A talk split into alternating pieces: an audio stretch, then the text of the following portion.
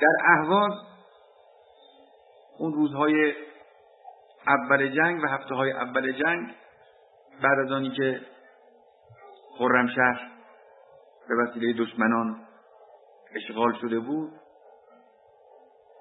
و آبادان در محاصره بود و سرتاسر جزیره آبادان زیر آتش دشمن بود. بعد وقتی نگاه می‌کردم به نقشه جزیره آبادان و شهر خرمشهر مثل اینکه یک دست قوی یک پنجه قوی این قلب من رو به شدت می‌کشه.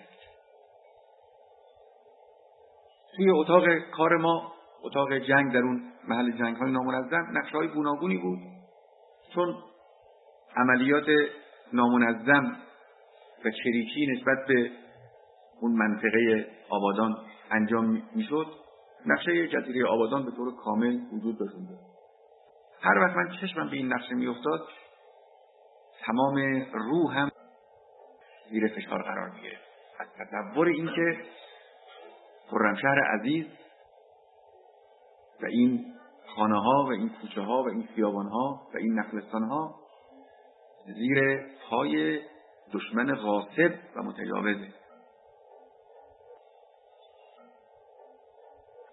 تمام فشاری که ما اون روز می آوردیم برای تجهیزات به مناسبت امیدی بود که داشتیم.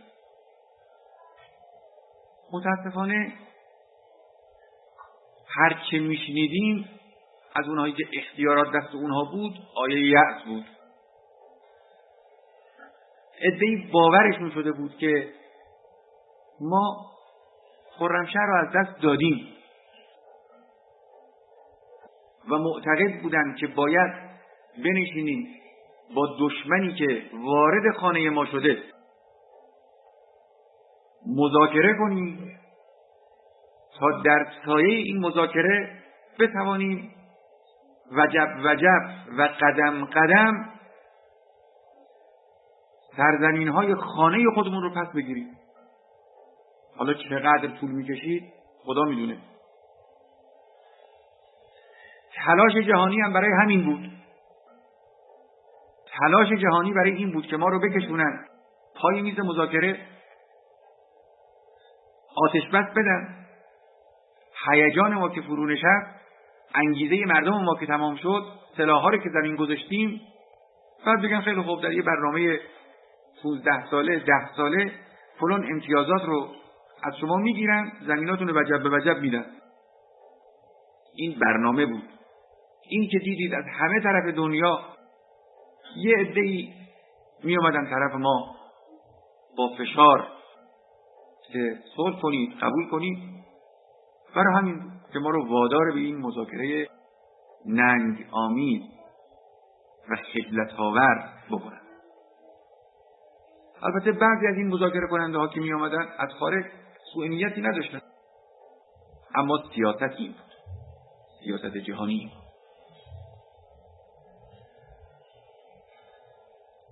ما قاطع حرف می‌زدیم. با اون کسانی که می آمدن قبل از آنی که ما مسئول بشیم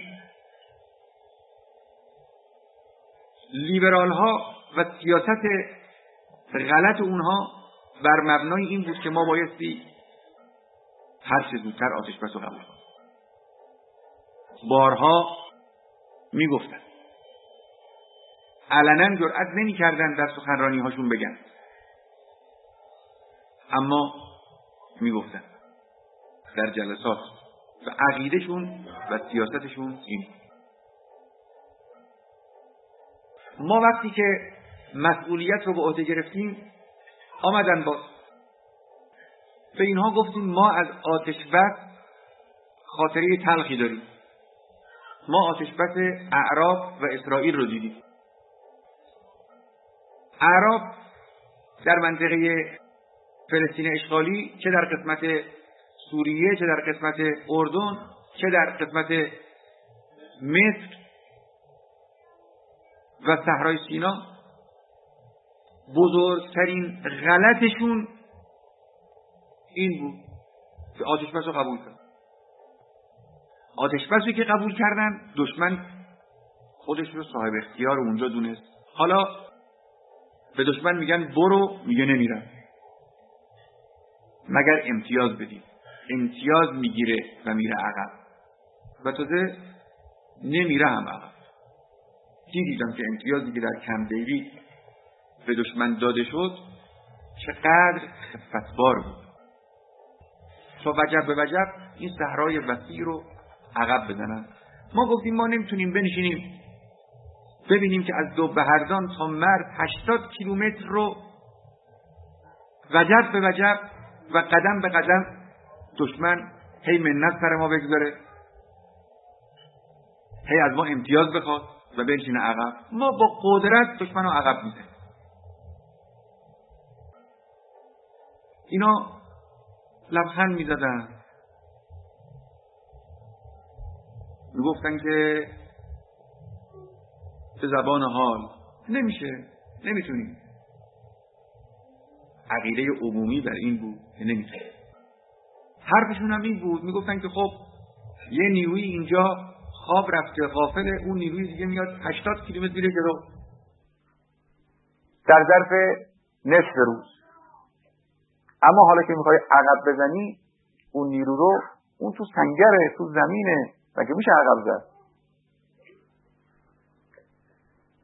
وقتی که عملیات می‌کردیم در دوران فرماندهی همون خط سازشگر لیبرال منش.